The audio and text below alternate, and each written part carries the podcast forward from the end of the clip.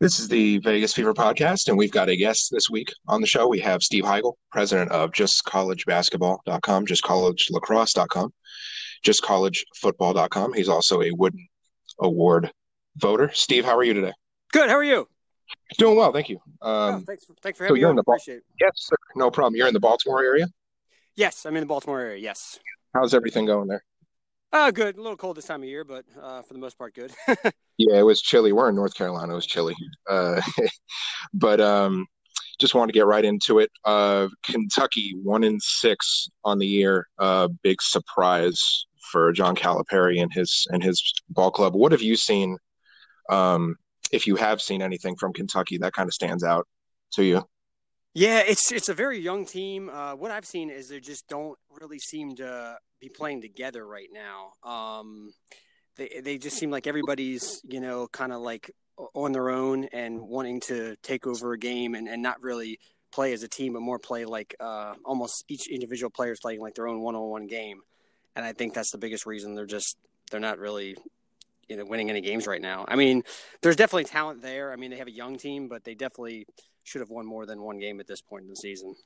They had every opportunity to win that game against Louisville in their last game to not go one and six, and um, just didn't work out for them. Um, very young, and it's like you said, they're just not really playing together. That's that's the same thing that I feel. Um, and it's different from Calipari's ball clubs that he's had in years past, where even though there's one and dones every year, this he gets that team to play together and they're just doing their own thing right now, and you're just not going to win.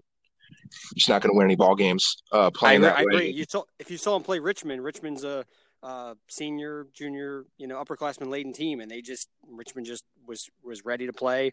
Played them right at Rupp Arena, you know, played them played them tough and beat them, you know, and they were just more experienced, played together. And Kentucky's just not they're just not anywhere close to near that yet. Hopefully by the end of the season for Kentucky fans, you know they, they can get it together. It's going to be tough come SEC play starting up. They're going to have to get it together pretty quickly. So you, you know you took the words right out of my mouth. I was going to say when they play teams that are senior, you know, leader, you know, laden, you know, in the SEC, they're going to be in a lot of trouble, especially a good team like Tennessee, um, especially who has yeah, played has played very well. Yeah, that's a that's a good team they're going to play. Um, Arkansas has got a good team, not Arkansas. as much senior later, but Layton, but they they have an upperclassman led team.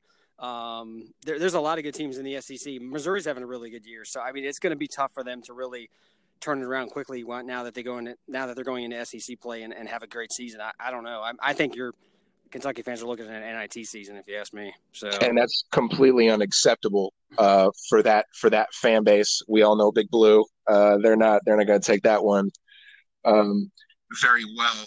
Uh, there is a fan base that is pretty happy right now. The Gonzaga fan base, I believe, seven and zero oh it is after a victory yesterday, and uh, surprised, not surprised uh, about the Zags. Uh, not surprised. I would. I picked them to win the tournament last year if they actually would have had a tournament. It wasn't canceled mm. by the COVID pandemic. Um, I I think they're the best team by far. I think the only thing that could get in their way would be the fact. Well, number two things. Number one would be injuries, and they saw Jalen Suggs got injured in the game earlier this season against uh, West Virginia, I believe it was, and he didn't um, didn't get severely injured. He came back at the end of the game, but I think that that would hurt them as well as the fact that you know they need to lose a game before the NCAA tournament, assuming it starts on time in March.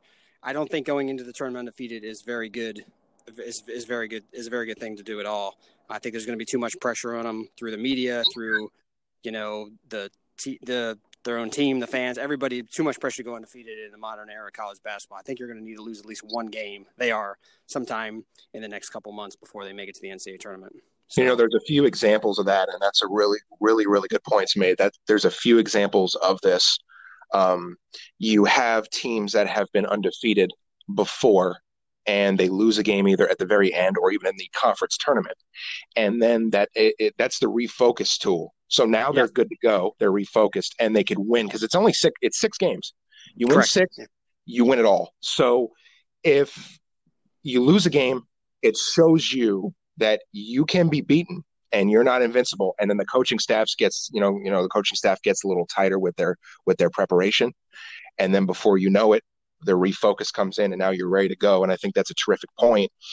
Something that um, me and you have spoke a little bit about we do uh, we do a you know a Vegas um, themed show here, so we talk about you know the Running Rebels. Uh, and in '91, they were undefeated. They went all the way to the Final Four, lost against Duke in the semifinal, and I think that team would have benefited from a loss.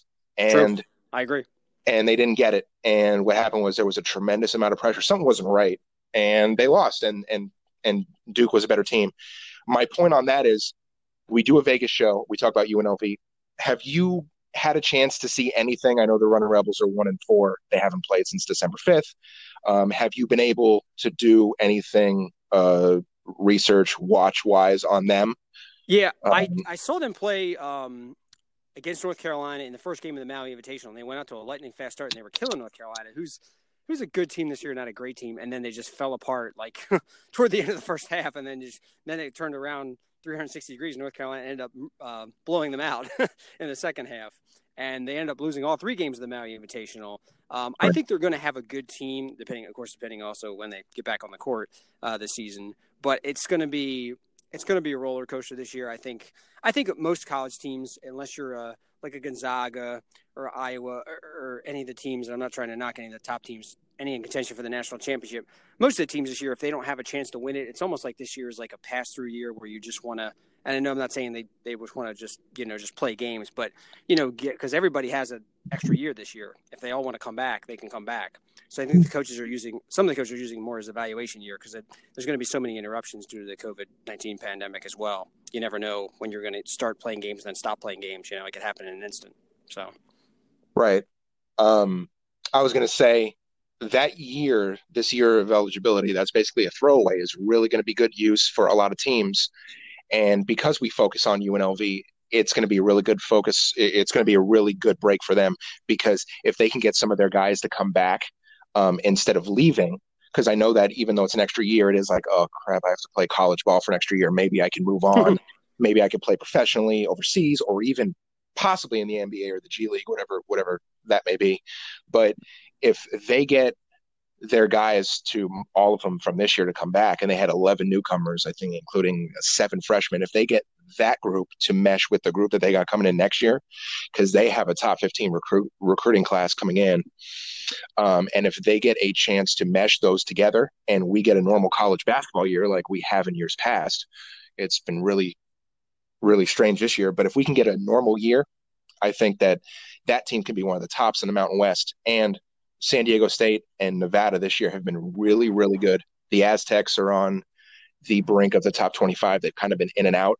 Um, it's a really weird year for the top 25. Have you gotten a chance to see uh, anything from San Diego State? Yeah, they look really impressive. I, I, I thought they would drop off a couple pegs from last year after they had such a remarkable season. You know, they went undefeated majority of the season th- this year because they lost Malachi Flynn and a couple mm-hmm. other upperclassmen, but they they've just just almost looked as just as good as last year.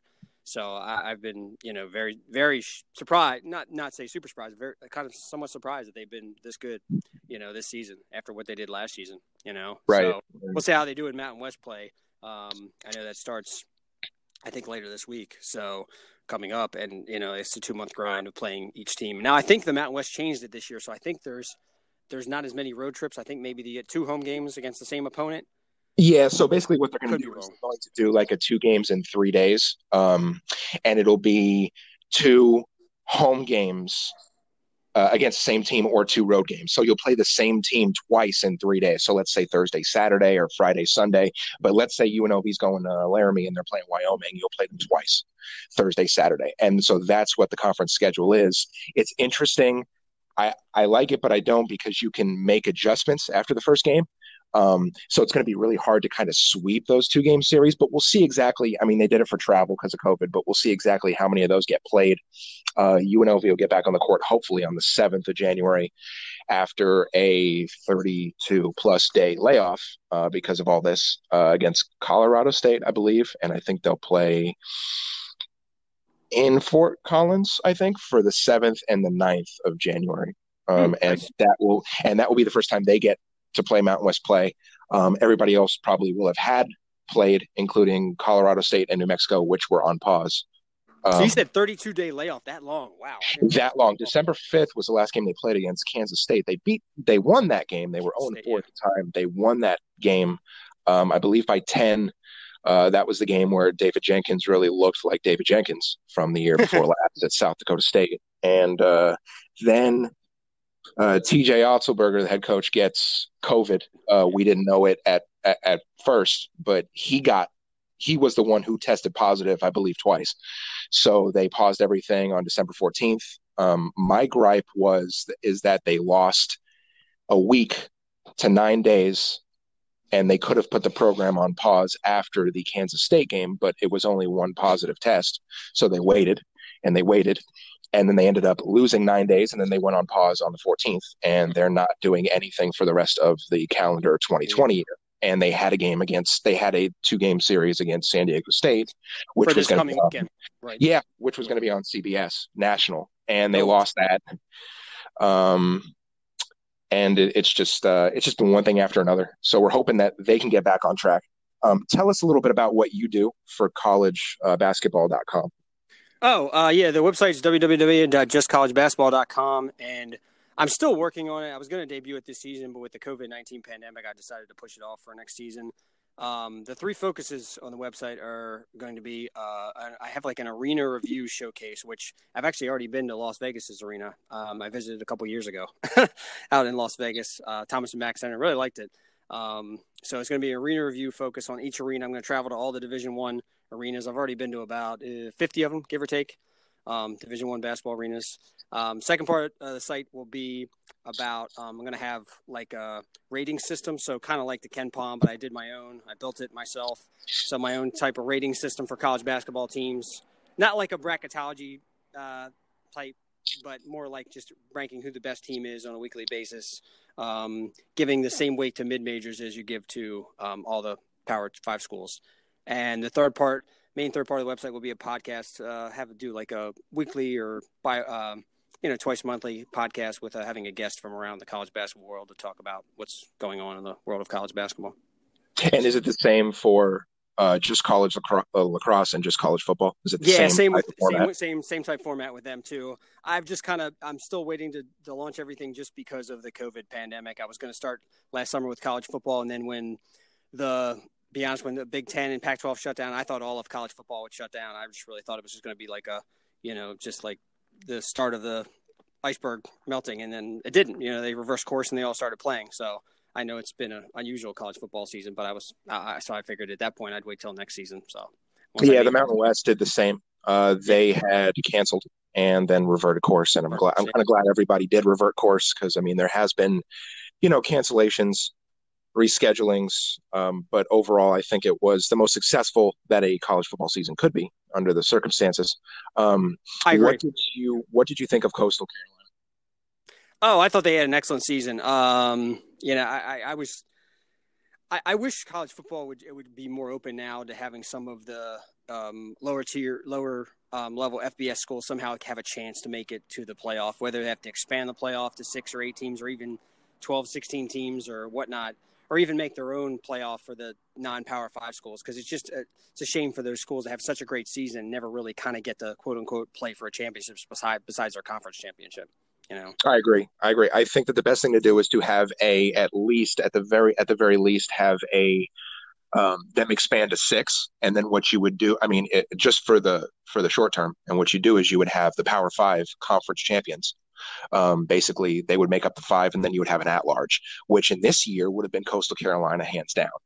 Um, and that would have been really, and, and, then you know the top two would get a buy. Let's say top one, you know the one or two teams would get a buy, and then you would just have the play in, you know, between uh, seed three and six and seed four and five, and then you, they would meet the top two. We and, we think mean, alike. We think alike. I, I I said that same thing a couple weeks ago to another uh, college football podcast. I said the same thing. I said first number one and two get a buy go to three verse six, four verse five. Maybe in future mm-hmm. years you go to eight or even twelve, but for the first couple years, try it at six, see what happens. You right. know, it's just another week and a couple more games that they have to have. You know, I just think it opens it up to more teams. I mean, look at the NCAA tournament for college basketball now. It's at 68 right. teams. You could theoretically go to 70, 70 or 72. It wouldn't be you could.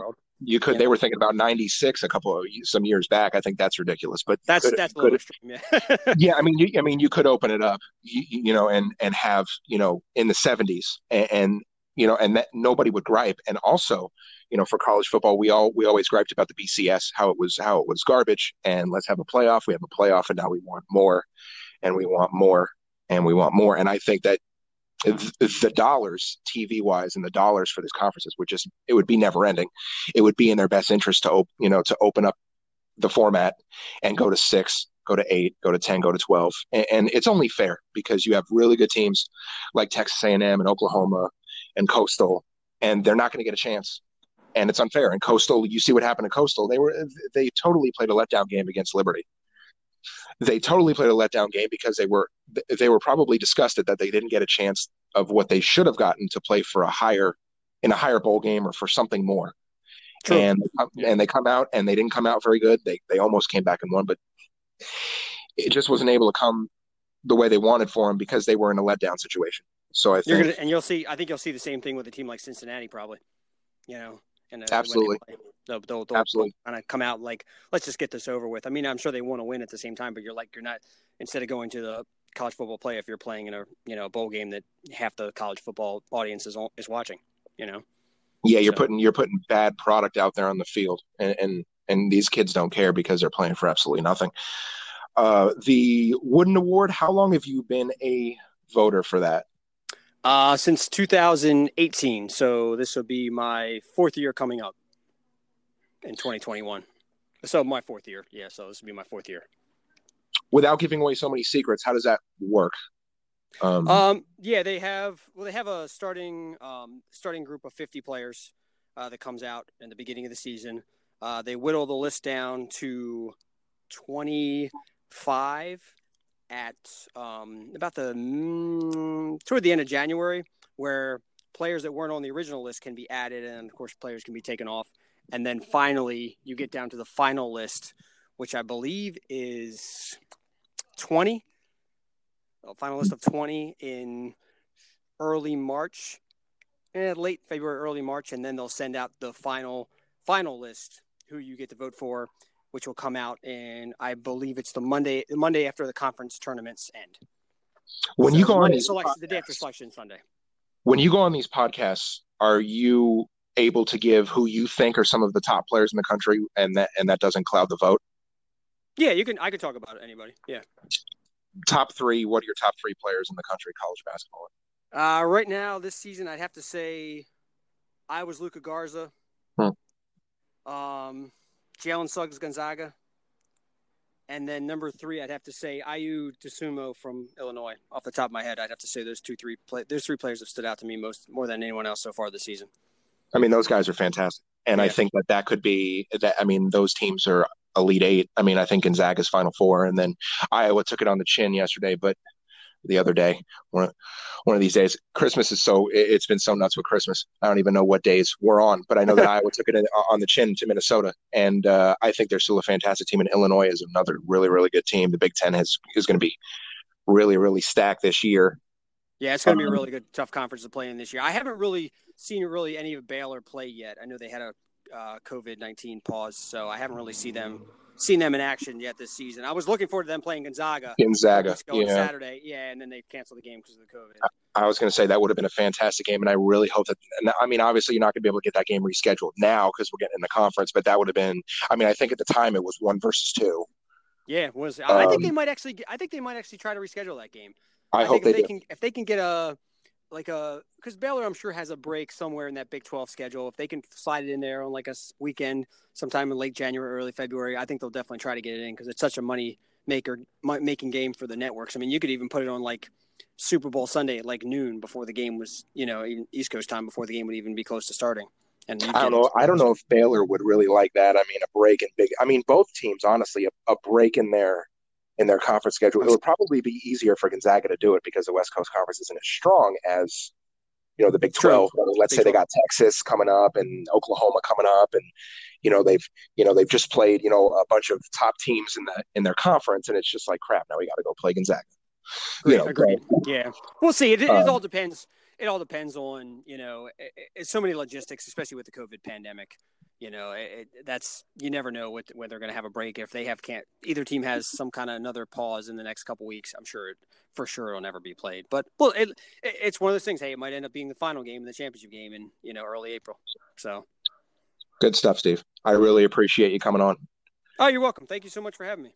You got it. Steve Hiegel. He's the president of justcollegebasketball.com, justcollegelacrosse.com, also justcollegefootball.com. He's a Wooden Award award voter. You can follow him on Twitter at, at Steve Hiegel. Yep. Steve, happy holidays. Merry Christmas to you. We'll talk to you again. Thank you. You too. Thank you. Bye bye. Okay. Once again, wanted to thank Steve Hiegel for coming on, being the very first guest on the Vegas Fever podcast. We were very excited and thankful that he was able to join us on the Sunday after Christmas. Um, we're going to turn to now kind of get into our regular show. I kind of went through it with Steve. We went back and forth a little bit about UNLV. Um, supposed to start off conference play on the 2nd of January and the 4th of January against San Diego State at the, at the Thomas and Mack Center. That will not be happening.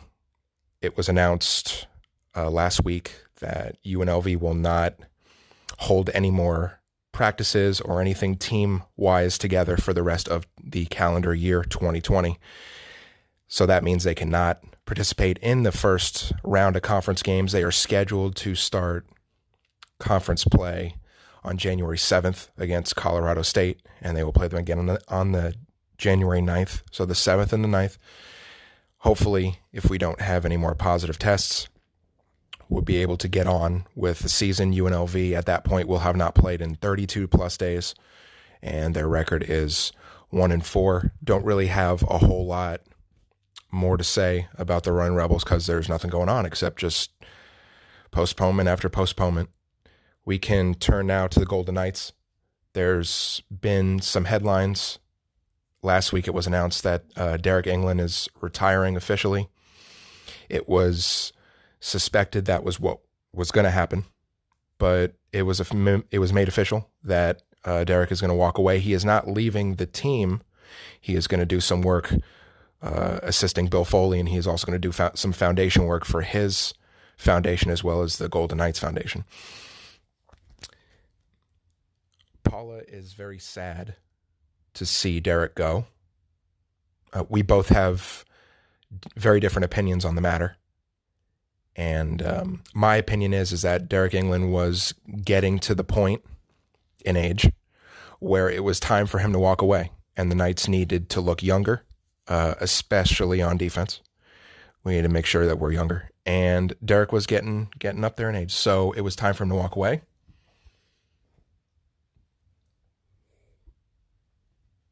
She doesn't feel this is true. Um, I just thought that they could have played him at least a couple more games. It would have been the respectful thing to do. You mean during the playoffs? Yes. Deryk didn't play very much at all no. last year as a whole. Oh. They went with Zach Whitecloud. Majority of the time, they had a couple guys up from the AHL. Not a whole lot of Deryk. And I think that it was just kind of time. He wasn't moving as well as he did. He declined every year. And it's kind of what happens. Really know. I mean, what is he, 36?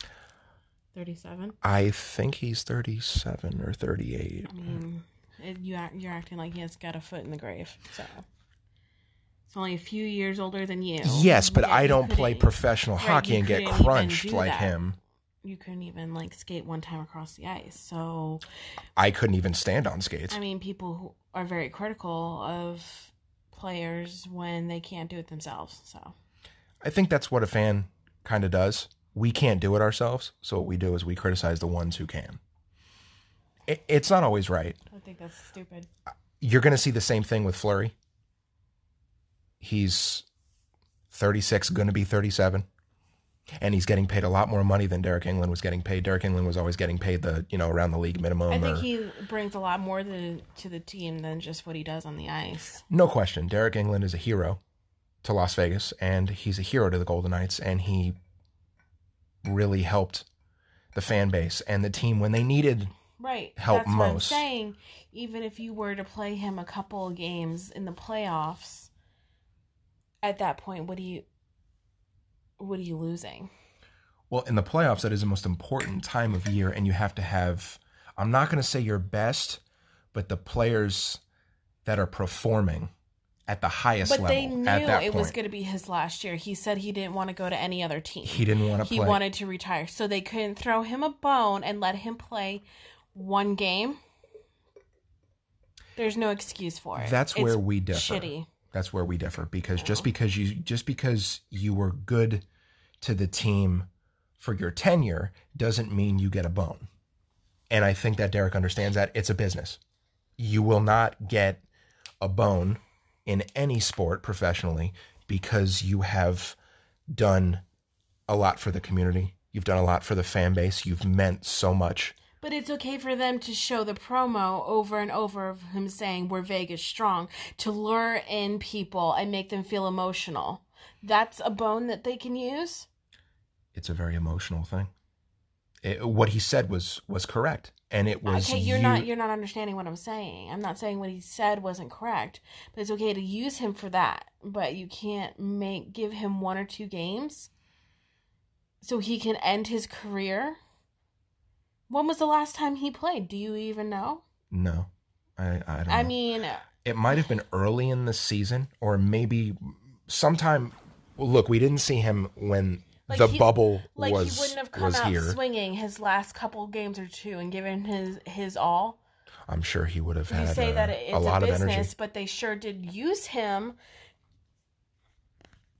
Played over and over the, the, the speech to, to get fans to connect with the team. It was a connection point. It, it was very emotional. It was. But then you don't let him play at all. It would have been nice to see him. Yes. Just like it would have been nice to see Fleury more in the playoffs, but again, you keep saying it's a business. It is and a business, again, and we're seeing that over and over again. We're seeing Well, that we saw it with both Fleury and Engelland last year. We saw how one much. One game wasn't going to make a difference. No, but you know, when they were down to the Stars in the Western Conference Finals, they're trying Why to come back and win that series. It wasn't Engelland's fault. No, or Fleury's, but it was. I mean, So you're saying the other guys are better. Okay, that's fair, but then why were we down? when the series was going on, me and you talked about and and agreed with. Now, I didn't agree with it at the beginning of the Dallas series, but as the series wore on, I felt, and I know you did too. I changed my mind a little bit that they needed a little bit of a of a change in goal. I felt like a change in goal was necessary. I didn't know. I didn't expect Deryk Engelland to play. I really hope that they had gone to Marc Andre Fleury in the Western Conference Final, especially down two games to one, three games to one. You do need that change. I didn't expect to see Deryk, A- and and as the playoffs went along, we knew that Pete DeBoer was going to stick with who he stuck with. Morale. How Yes. do you think it feels for the other players, okay, to see Fleury sitting on the bench? What kind of animosity does that put in the locker room? There's already animosity. We know that because of uh, what was posted. What was it on Twitter, Instagram? The the by Al, by Alan Walsh, Marc Andre Fleury's agent. you already know there's something going on behind the locker room. Okay, in in the course of a season, they lost their coach.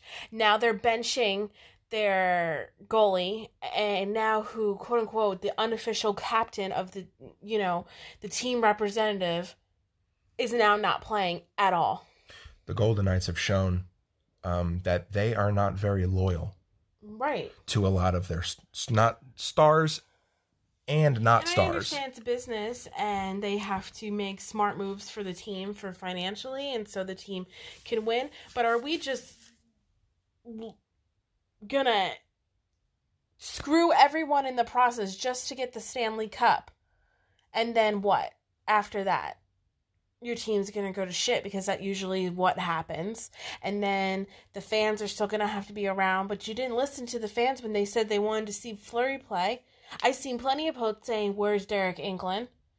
You can't walk around Vegas without seeing an Engelland shirt or an Engelland uh, Jersey. So at the end of the at the end of the day, it's not about the fans, but they're the ones who pay the bills. That is true.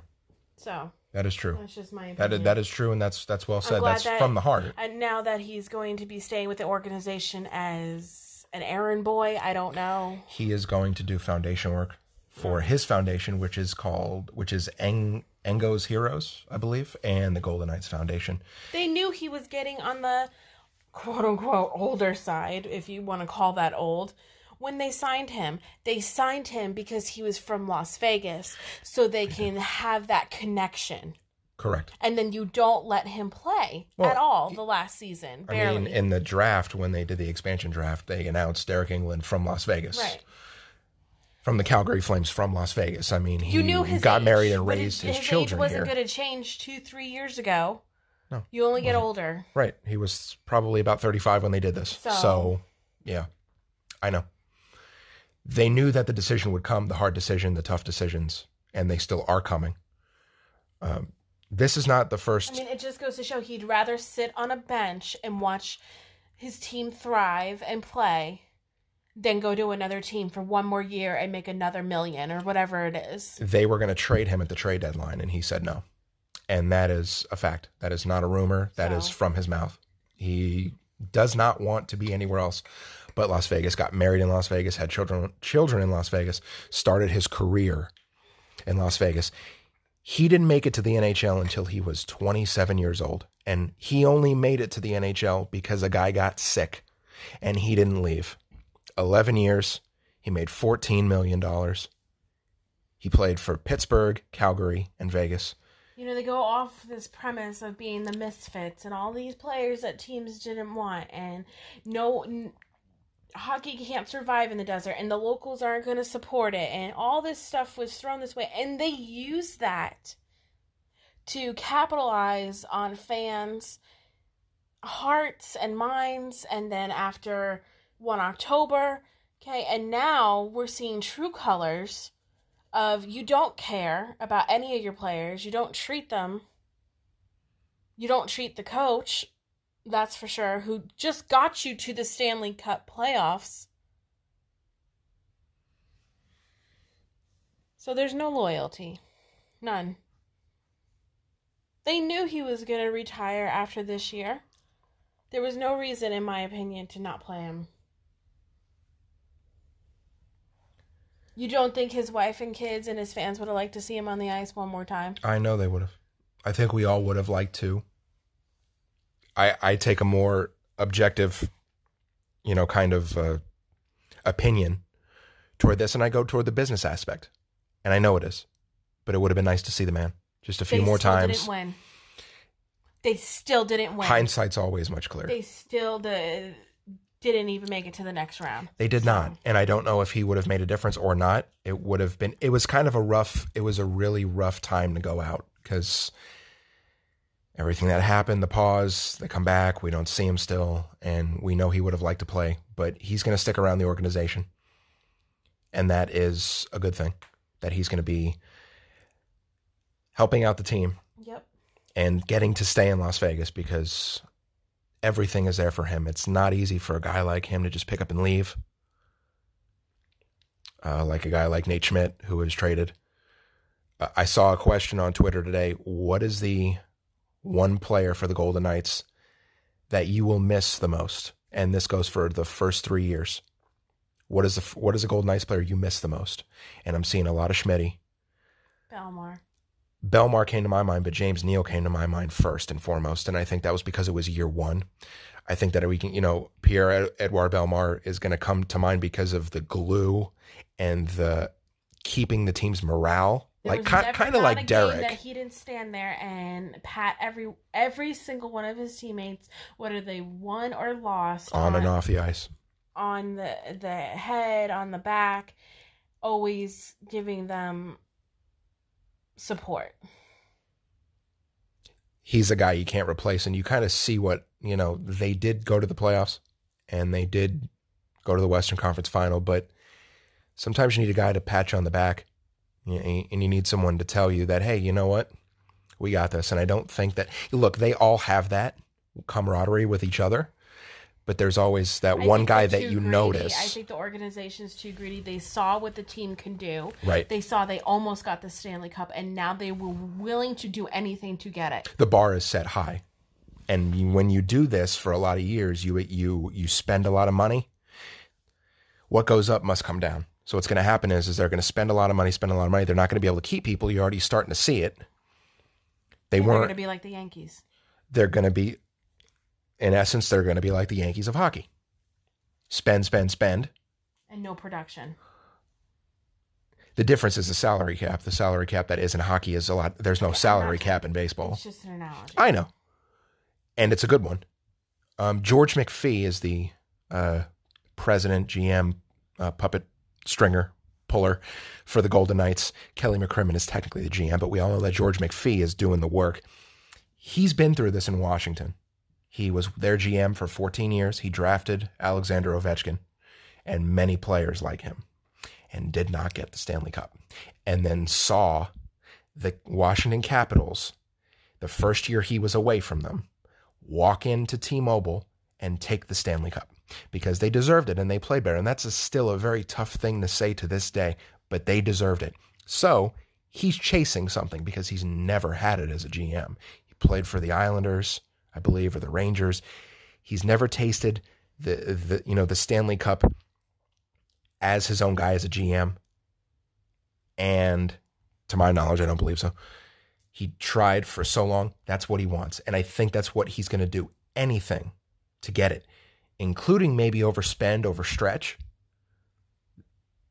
And it doesn't matter what people like myself think. Okay, the organization's going to be successful whether I support it or not. Okay, but you showing your true colors, you're showing showing how shady you are, and it's not appealing to me. So It does rub people the wrong way.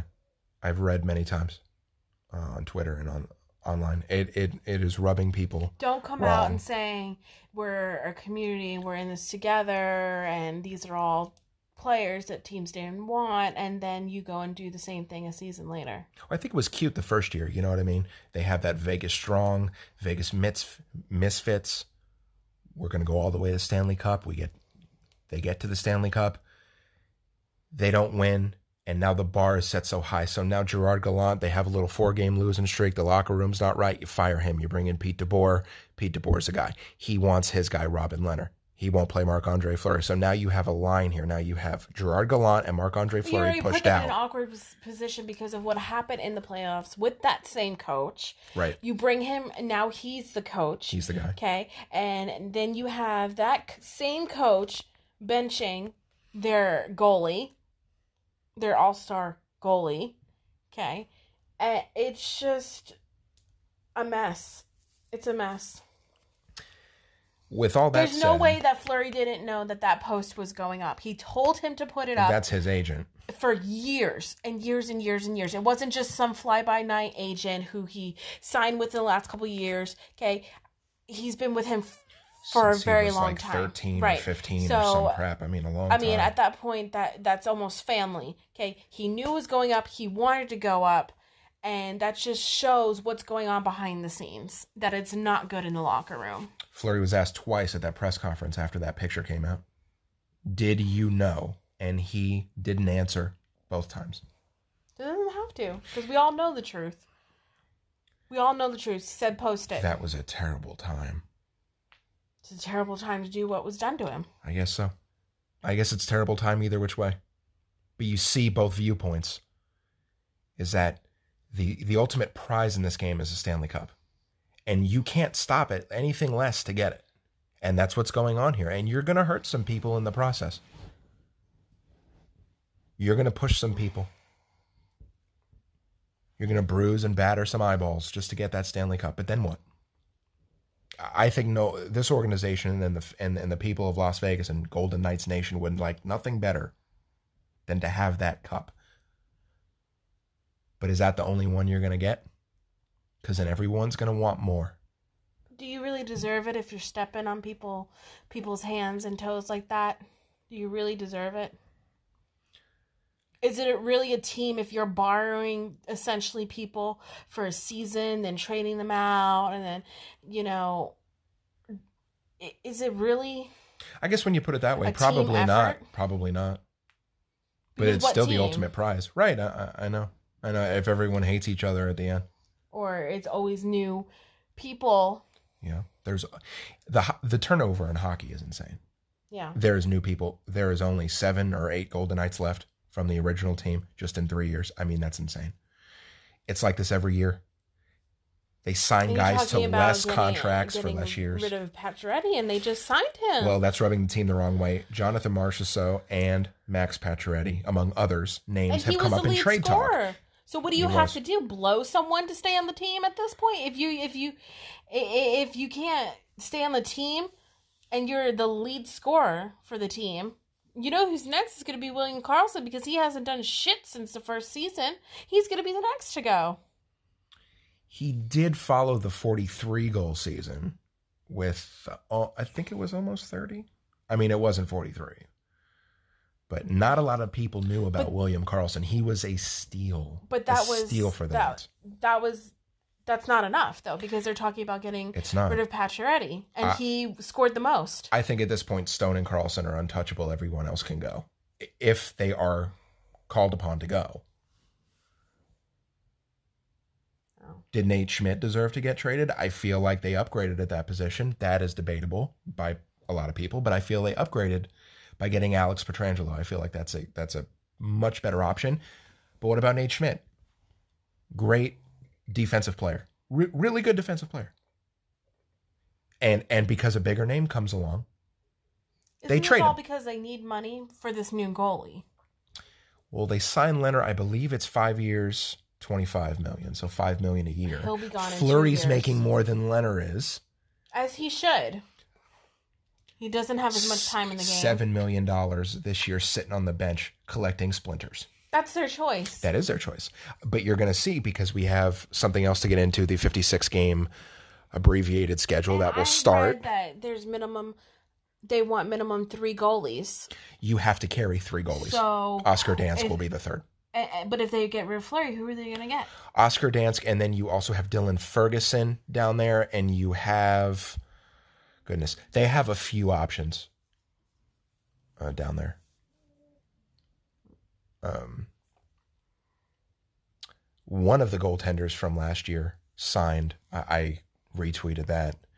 It was one of those sneaky signings. Uh, his name eludes me at the moment, but he played with Toronto and then he played with Vegas last year. He was down in Chicago, the AHL affiliate at the time. Him and Oscar Dansk were platooning. He signed a contract elsewhere. So now you're looking at Fleury. I'm sorry, let's put him in order. Dan or um Lehner, Fleury, Dansk. And then you have some guys in the minor leagues that obviously are gonna need to do some work to make the team. Uh, the new Henderson Silver Knight team that is going to be debuting this year at the Orleans Arena. Um, so that's the goaltender situation for the Knights. Um, as I was going to get into as well on the podcast is the 56 game schedule, the abbreviated version. It's going to be division play only. Uh, you will play each of your uh, comrades, we'll call them in the division, eight times. And that will make up the 56 game schedule. A team that the Knights won't see will be Vancouver, which is Nate Schmidt's new team. They are in the Canadian division. They will see a lot of the Sharks. They'll see a lot of the The Kings, Sharks. the Sharks. They'll see a lot of the Ducks. We can call them the Fucks. Uh, we'll see a lot of Arizona. We'll see a lot of Colorado and Minnesota, I believe. So that's kind of the schedule. It'll start for the Knights on the 14th. And I believe it starts against Anaheim, if I'm not mistaken. They're going to play a lot of mini series uh, because you play in a lot of games uh, in a lot of days and you're just trying to make up a season. It'll go until May and then we'll start the playoffs. What do you think about playing all these teams all these times? They're going to be like little mini playoff series. Some of these teams are Yeah, going to play in four be a lot of games. fighting, a lot of injuries, and um, well, intense games because they're going to be so tired and pissed off at each other about something that happened the previous game. So I think it's just going to be a battle, but it's will be hockey at least. And it's going to be really, really good to have hockey back, get going. We'll be going. Uh, the Knights will get going on the 14th, which is just a few weeks away. Anything else you want to add before we wrap this thing up? Folks, I got to tell you, that is vintage Paula right there. That is perfect Paula. That is what you're going to get I'm on this like- damn podcast. Like, I'm old like Deryk Engelland. That's right. My birthday is coming up. Maybe you Old should, and cranky. you should retire me. She's going to be the never mind. We're not going to talk about that. She is a young she's going to be a 22-year-old young lady still with a couple of couple of, you know, young kids, you know what I mean? She's still got that fire. And as we continue with the season, you're going to see a lot of that and hear a lot of that. She's very opinionated. She doesn't pull any punches, says how she feels, and that's what makes this podcast damn good. Okay. Well, folks, I think we should wrap it up. That just about does it for us. She said all she could say. We talked about UNLV, which is nothing to talk about, and some Golden Knight stuff. Leave your questions, comments, concerns. I will see you in the next year. Happy New Year, everyone. Happy holidays. Talk to you again next year. Bye bye.